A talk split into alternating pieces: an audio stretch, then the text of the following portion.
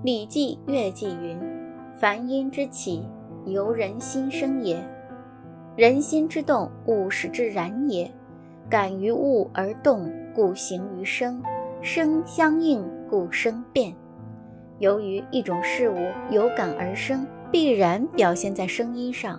人的声音随着内心世界的变化而变化，所以说，心气之争，则生变是也。”声音不但与气能结合，也和心情相呼应，因为声音会随内心变化而变化，所以内心平静，声音也就平和；内心清顺畅达时，就会有清亮和畅声音；内心渐趋兴盛之时，就有言语偏激之声。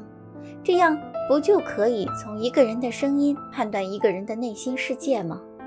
有关这方面的知识，《一周书视听篇》讲到的四点值得研究。内心不诚实的人说话支支吾吾，这是心虚的表现；内心诚信的人说话声音清脆而节奏分明，这是坦然的表现；内心卑鄙乖张的人心怀鬼胎，因此声音阴阳怪气，非常刺耳。内心宽宏柔和的人，说话声音温柔和缓，如细水长流，不紧不慢。现代心理学也认为，不同的声音会给人不同的感受。常见的有以下几种类型：一、音低而粗，这类人较有作为，较现实，或许也可以说是比较成熟潇洒，较有适应力。二、声音洪亮，此类人。精力充沛，具有艺术家气质，有荣誉感，有情趣、热情。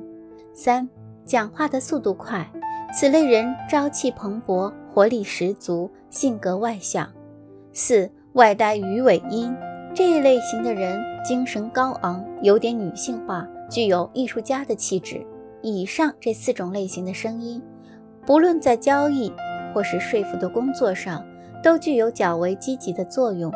同样也有产生负面作用的声音，一鼻音，大部分人都不喜欢这种声音。二语音平板，较男性化，较沉默、内向、冷漠。三使人产生紧张、压迫的声音，这类人很自傲，习以武力解决事情。